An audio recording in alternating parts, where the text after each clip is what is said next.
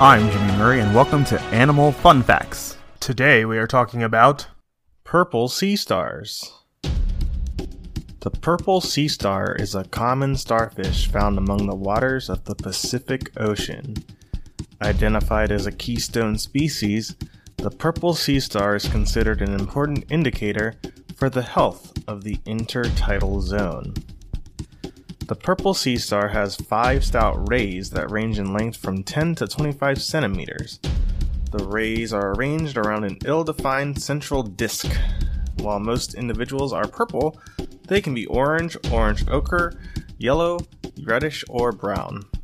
The aboral surface contains many small spines or ossicles that are arranged in a net like or pentagonal pattern on the central disc.